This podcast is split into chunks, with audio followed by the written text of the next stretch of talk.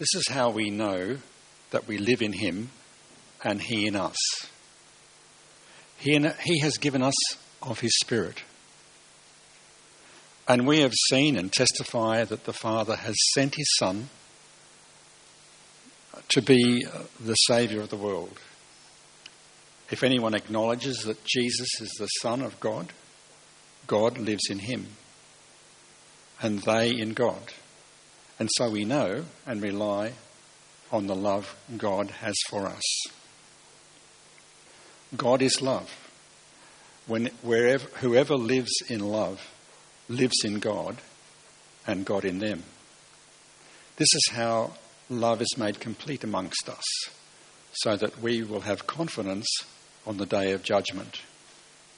In this world, we are like Jesus. There is no fear in love, but perfect love drives out fear because fear has to do with punishment. The one who fears is not made perfect in love. We love because he first loved us. Whoever claims to love God yet hates his brother or sister is a liar. For whoever does not love their brother and sister, whom they have seen, cannot love God, whom they have not seen. And he has given us this commandment anyone who loves God must also love their brother and sister. Uh, second reading returns us to John, the Gospel of John, chapter 15. and we're reading from verse 8.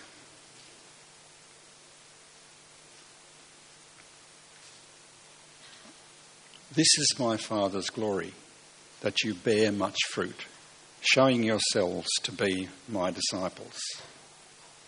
As the Father has loved me, so I have loved you. Now remain in my love. If you keep my commandments, you will, remember, you will remain in my love just as I have kept my Father's commandments and remain in his love. I have told you this so that my joy may be in you and that your joy may be complete. My command is this love each other as I have loved you. Greater love has no one than this to lay down one's life for one's friends. You are my friends if you do what I command. I no longer call you servants because a servant does not know his master's business. Instead, I have called you friends, for everything that I learned from my Father, I have made known to you. You did not choose me, but I chose you and appointed you that you might go and bear fruit, fruit that will last. And so, whatever you ask in my name, the Father will give you. This is my command love one another. Thank you, Rick. We're spending some time looking at uh, a great passage, uh, John 15, this upper room conversation that Jesus has uh, just prior to going to the cross. And we're really unpacking what it means uh, to live a life of faith in Christ. And so last week we looked at the first uh, little slab from John 15, and this week we're moving on to the second one, and we're speaking of love. Now, I don't know how you feel about love, but I sense that our culture as a whole has a kind of ambivalence about it. Love, on one level, is wonderful, but on another level, is terrible. Love is compelling, but also repellent. Love enslaves and liberates. We have this kind of attraction to love, like the moth to the flame. We love love, but we fear it. We long for it. Why are we afraid? Well, all you need to do is go into uh, modern songs and you'll find a litany of uh, an explanation of the fear that we have. One of my favourites, uh, Simon and Garfunkel. There's a few people old enough to remember Simon and Garfunkel, yes? Uh, Paul Simon wrote these words in I Am a Rock. He says, Don't talk of love, but I've heard those words before. It's sleeping in my memory. I won't disturb the slumber of feelings that have died. If I never loved, I never would have cried. I am a rock. I am an island. You remember the, the end of it? A rock feels no pain, and an island never cries. We have this, this weird relationship with love. We see it as so desirable. We are so wired and drawn into it. And when we see it in action, it is so compelling. We want a piece of that. But it also scares us. I, I, tend to go along to people's weddings, and I, um, I find I want to join their family at, uh, at weddings. Families are generally at their best, generally, uh, at weddings. And you kind of, you see that family and that love, and you think, I love my family, and my family is great, but I want to be part of your family too. We're drawn in. But then, for some of us who've lived long enough, we know that our relationship with love is somewhat ambivalent. Why? I think love draws out our best. It draws out our most. It calls on us and it almost involuntarily draws from us our most extravagant actions. When we love, we don't think about the cost. We just do it. And we give and we give, we give, we pour ourselves out extravagantly. But this makes us afraid because I might end up empty, withered, dried up, poured out. How can we love and yet not ending up emptied? How can we love and keep on loving? How can we have this positive relationship with love? Well, Jesus gives us the answer this morning in John 15 in the verses that Rick read for us. I've got three headings uh, true love, True love overflows and love one another. Now, just to step back, we're putting this in the context of the, the larger picture. And you might remember, if you were with us last week, that Jesus introduces John 15 with a great image of life on the vine, doesn't he? He says, I am the vine, you are the branches. If you remain in me, you will bear much fruit. Now, uh, we get together on Monday as a staff team, and the other staff very graciously explained to me that I identified three points, and I didn't tell you last week where they came from, so I'm going to correct that. Uh, last week we looked at the first of the fruit that was the delight in God's word. This passage focuses on the second of the fruit, which is love for one another. And next week, the third fruit, uh, witness in the face of resistance. But all of these fruit flow from our union by faith in Christ. We are branches of the vine, and as we remain in Him, these things will come about. And it's interesting to know that as we bear more fruit, the Father prunes us, and so we bear more fruit. And so the fruit themselves promote greater fruitfulness as the Father is at work. So as we see fruit, it is evidence that God is going to produce even greater things. But let's dive into our second fruit love. Now, our culture has a lot to say about love, but I think our culture, by and large, gets things very, very wrong. They focus in on one narrow aspect of love, but the Bible's view of love is quite different. Our view of love, our culture's view of love, is very Disney, isn't it? It's, it's princesses, it's fairy tales, it's romance, it's being swept off your feet. The language that we use about love, we fall into love like it's, it's an accident, it's inflicted upon us.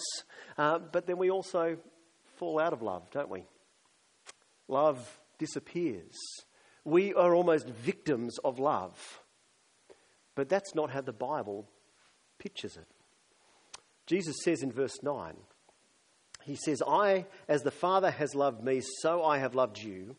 Now remain in my love.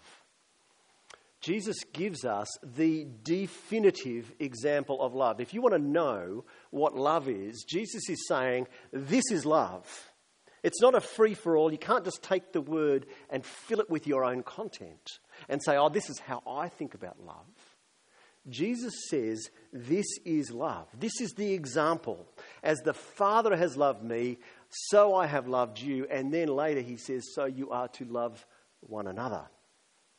We need to understand how the Bible speaks of love. What does Jesus mean as the Father has loved me? Well, it's there in 1 John 4, verse 9. God is love. God is love. Notice that he's not saying God is loving. He's actually saying God is love. How do we understand this? Because you can't talk about a person in isolation as love. That person can love others. But John here is saying, in his very essence, God is love. Now, this only makes sense if you have the God of the Bible, who is Trinity. One God, three persons. One God, Father, Son, and Spirit. God is love because the Father, the Son, and the Spirit so caught up in each other, so delighting in each other, so focused on the other, that God in Himself is love. And love seeks the good of the other. Love seeks what is best for the other. And so Jesus at, in John 17 prays this prayer. He looks towards heaven and he prays, Father, the hour has come. Glorify your Son so that your Son may glorify you. Jesus doesn't seek his own glory, he asks the Father to do what is best for the Son so that he, as the Son, might do what is best for the Father. He's seeking the ultimate good. But what is the hour? John 17, just before John 18, when Jesus goes to the cross. What is the hour? The hour is his crucifixion. That is the moment where the Son brings glory to the Father. That is love in action. That is the Son in obedient submission to the Father bringing him glory as he completes the work that the Father gave him to do. That is the Son loving the disciples. And so, as Jesus says, As the Father has loved me, so I have loved you, what's he talking about? Well, just a couple of hours earlier, perhaps he said, You call me teacher and Lord, John 13, and rightly so, for that's what I am. Now that I, your teacher and Lord, have washed your feet. Jesus, if you remember, went into the upper room and he took off his outer robe and he tied an apron around his, his waist and he washed their feet. He served them. Now, you might think your feet are bad. Back in the ancient world, no sewers, no gutters, chucking rubbish and all sorts of stuff in the street walking around in sandals, not nice sort of closed off shoes. Imagine what your feet would be like at the end of the day. Okay? No nice antifungal creams to take away the tinea. It's disgusting. The slaves washed feet. Jesus shows his love to his disciples by serving them in this most menial way. And he says, I have set an example that you should do as I have done. Very truly, I tell you, no servant is greater than his master, nor the messenger greater than the one who sent me. Jesus washed their feet as I have loved you. He served them. Guarantee, Jesus probably wasn't feeling particularly warm and fuzzy when he washed their feet. He washed Judas's feet. He knew who was going to betray him, and he served him. And as Jesus washed his feet, it prefigures the greatest act of love the cross. So Jesus calls us, he says, As the Father has loved me, so I have loved you. And Romans 5, Paul, verse 5, he says, God's love, the love that the Father had for the Son, that the Son has for us, is poured into our hearts through the Holy Spirit. That love is made available to us. And Christ in John 15 says, Remain in my love. Now, what does remaining in God's love, what does remaining in Christ's love actually mean? What does it look like? Well, I'm going to give you three things that it does. Christ's love secures us, it makes us safe. I don't know if you remember, if you had a, maybe some of us didn't have the best childhoods, but if you had a family that loved you, you felt safe in your family, didn't you? No matter what was actually happening out there, this was the place where they loved you.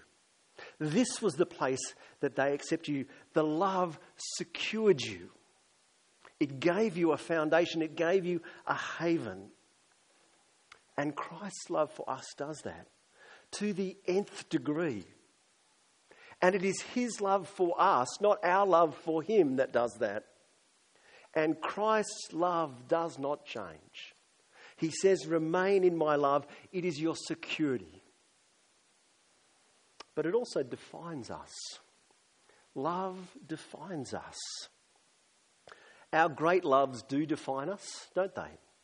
Our relationships with one another. You know, John Farnham, remember, you know, that great Australian philosopher? We're all someone's daughter, we're all someone's son. You know, our relationships define us. But if you were to have to introduce yourself. You, have been in those groups where you sort of uh, you spend three or four minutes with a whole bunch of strangers and you tell them about yourself. What are you telling them? Generally, you're telling them what you love. What you love. Your loves define you. So if you were sat down with me, I'd say, I love reading, I love learning, I love my family, I love gardening, I love swimming, I love hiking, I love. These loves define me. I went to a funeral during the week for Dean Trouse. I never met Dean, but if you did know Dean, what was his great love? The Magpies, Port Adelaide. That was his great love. The pallbearers worked out, many of them wearing Port Adelaide caps. That defined him. And Jesus says, As you remain in my love, you are defined by my love. And so, John in 1 John will say, Behold, what manner of love the Father has lavished upon us that we should be called children of God. Love defines us, it secures us, and it empowers us. What wouldn't you do for love? As I said, love draws out our most extravagant actions. Love in the Christian life empowers obedience. It's the thing that drives the train of discipleship down the tracks of obedience. Love empowers the life of faith. That's why Jesus says, My burden is light. He calls us to live for Him, He calls us to live perfect lives. But then He tells us our burden is light because it is powered by love. And love will not count the cost. Love motivates and empowers. And true love, true love that we remain in, it overflows. I just said I, I love hiking. one of the things about hiking is often you walk into waterfalls, yes? You know, that's the thing, and you love water flowing. And you get those places that are like the Cascades. And so the water flows into one level and then down to another and down, and you get this incredible vista. But this is what it's like in John 15 with God's love. As God's love flows into us, he says essentially it flows on. It doesn't stop with us, it doesn't remain with us. As God's love fills us, it overflows to fill others. And John unpacks that for us with three particular points. He says it overflows into obedience. Verse 10 If you keep my commands, you will remain in my love, just as I have kept my Father's commands and remain in his love. What's Jesus saying? He says, If you love me, you'll obey me. If you love me, you'll obey me. And if you love him, to obey him is a great delight isn't it? To actually do something that someone that you love appreciates, has asked for you. Wow, what greater joy could that bring to us? To look to their good as Christ looked to his Father's good, to his Father's glory. As Jesus obeyed his Father and remained in his love, he calls on us to remain in his. And he tells us that as we do that, his joy may be in us. He delights in our obedience. And not only that, our obedience actually brings us joy. Your joy may be complete. Do we look at the life of, of obedience as a, as a burden? The life of discipleship and submitting to Christ? Well, he's saying this is the path to peace. This is the path to joy. That actually, as we love Christ and we obey Christ, our joy is complete and His joy is in us. And what does He call us to do? He calls us to love one another. Now, I've put an amazing quote down there. Uh, it's a dangerous quote. It should have handle with care written on it by one of my favourite old dead people called Augustine of Hippo. I think living in a place called Hippo would be really cool. Uh, this guy was a, a bishop in the ancient world and a theologian. And he looked at 1 John, and he looked at John, and he looked at Jesus' teaching on love. And he said, Love and do whatever you want. Because if you love God, you'll want to do what He wants you to do. Love drives the whole Christian life. That's why Jesus, as we saw earlier as we shared the Lord's Supper, says, Love the Lord your God with all your heart, soul, mind, strength. Love your neighbor as yourself. Love drives the whole Christian life. And as we love God, it will overflow into obedience. Just as Christ loved the Father and obeyed and went to the cross for us. Just as his obedience gives us a perfect standing before the Father.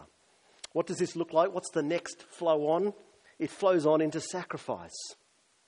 Verse 13 Greater love has no one than this, to lay one's life down for one's friends. Now you are my friends if you do what I command. I no longer call you servants because a servant does not know his master's business. Instead, I have called you friends, for everything I've learnt from my Father I have made known to you. What does love look like? What does this command that Jesus has given us that we would love as he has loved us? It looks like sacrifice. Laying down your life. He gave us the ultimate example of giving his body and blood for us. But we can lay down our lives in lots of little ways, can't we? We can lay down our time. We can lay down our money.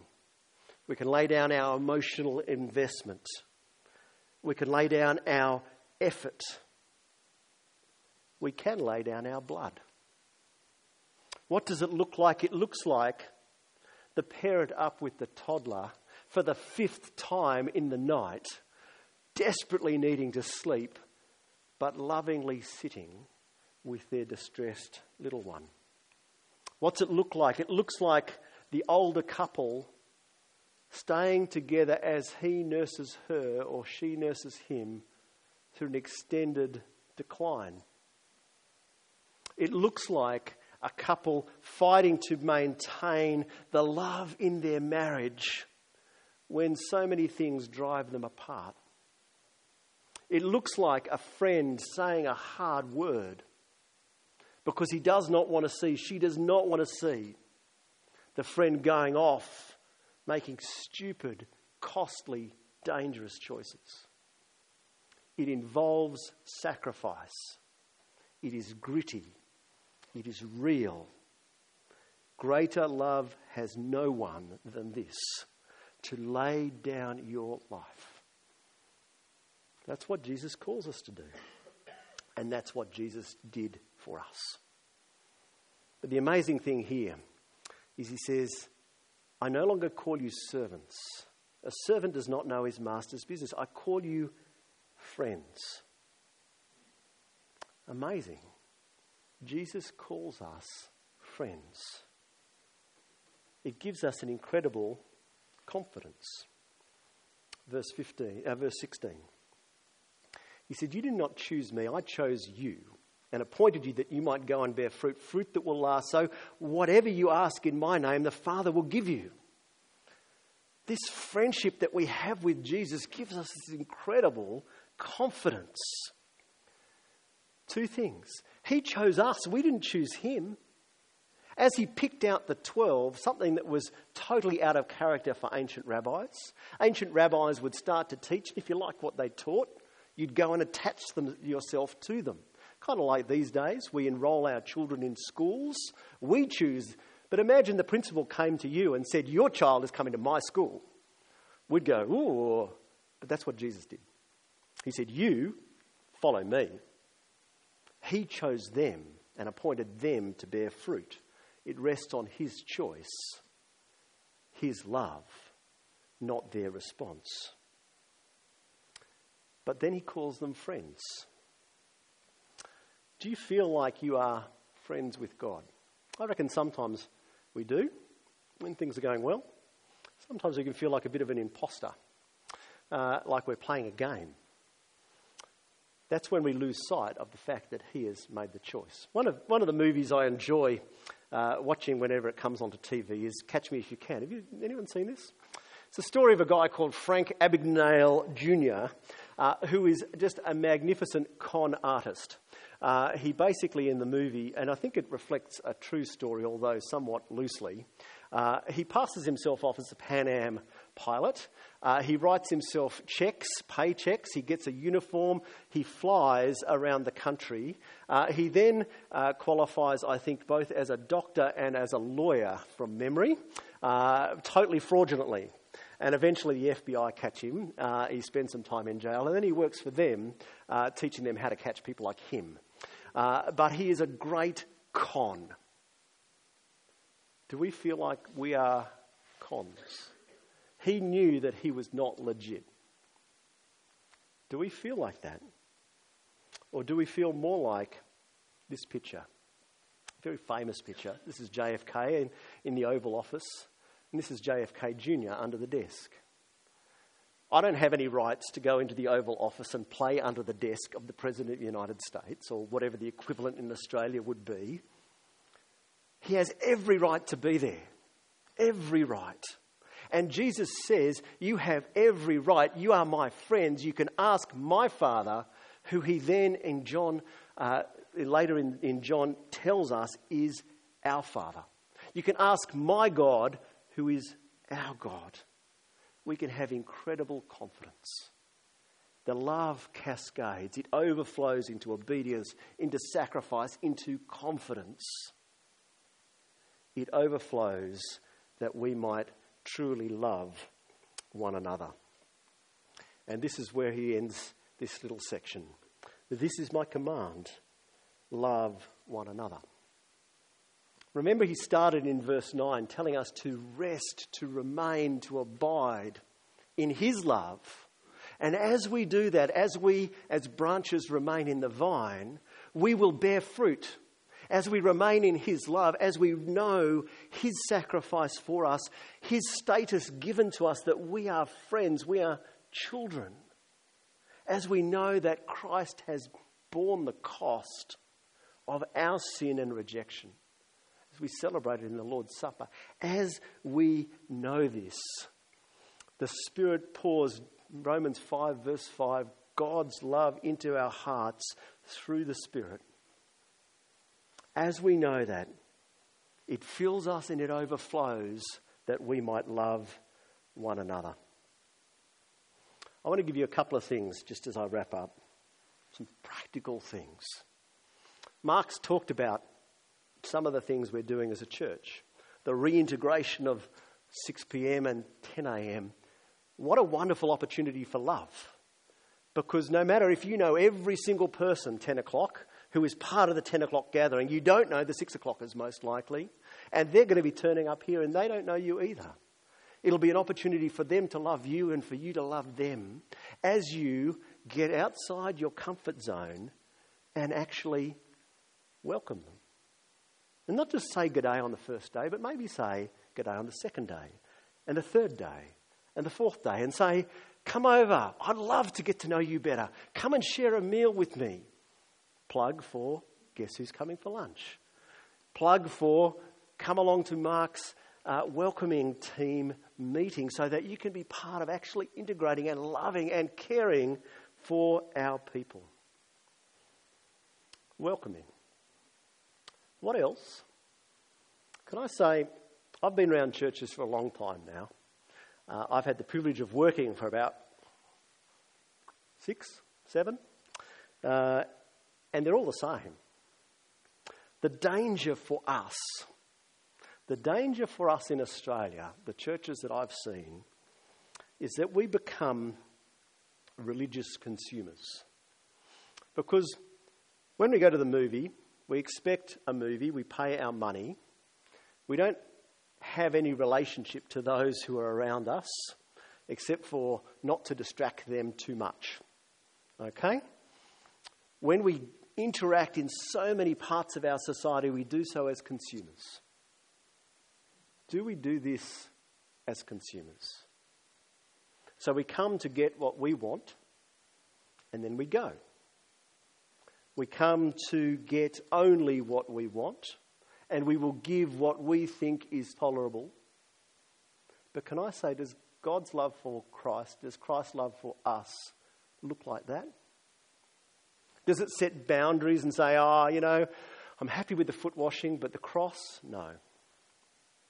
There's no boundaries. Love does not count the cost. Do we come wanting to share life together?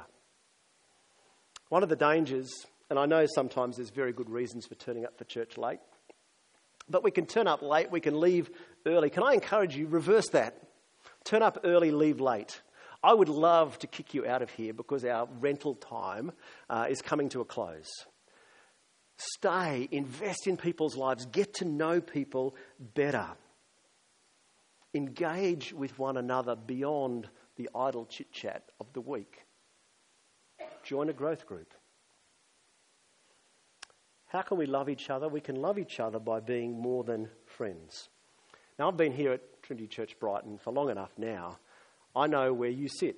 Okay, one of the things I do, I, I am I'm visual kind of person, so I can mark the roll uh, based on looking at all your lovely faces, looking at me over here, and I know where you sit. And most of you sit in pretty much the same spots you always sit. Okay, and why do you sit there? Well, I would suggest you sit there because of habit. You also sit there because possibly that's where your friends sit. Okay, that's great. But the interesting thing that I would like to challenge you with is that it's more than friendship. The friendship that really matters is the friendship that we have with Christ. And you know the saying any friend of Phil's is a friend of mine, or any friend of Jesus's is a friend of mine. So the people who sit on the other side from where you are, they are friends of Jesus. And so they should be friends of yours. So, can I encourage you? A way practically to love each other is actually this week, if you're sitting here, actually don't just wholesale swap. Some of you move, some of you go that way, some of you go from the front to the back. Find someone you don't know and say, Hey, I'd love to sit with you, I'd love to chat with you. You don't know how much of a blessing that that can be. Cross over, not just in your peer groups, not just in your age groups, not just at the stage of life that you're at. One of the things I'm excited about the evening church joining the morning church and new gathering is that we have even greater diversity amongst us. And I think that's good. I think that's really good. We are to be more than friends. But, brothers and sisters, we are also to remain in His love. As we love one another, we can't take it on as a law as we love Christ, as we remain in his love, it will overflow. As we love what he loves, we will love who he loves. We will love each other. This is my command love each other, but as the Father has loved me, so I have loved you. Remain in my love. How do we do it? We take that gospel word deep. We share the Lord's Supper We sing praises. We are regularly in the Word of God and in prayer, meditating on His truth, assured by His promises, resting in His finished work, knowing His grace to us. And as the Father has loved Christ, He has loved us.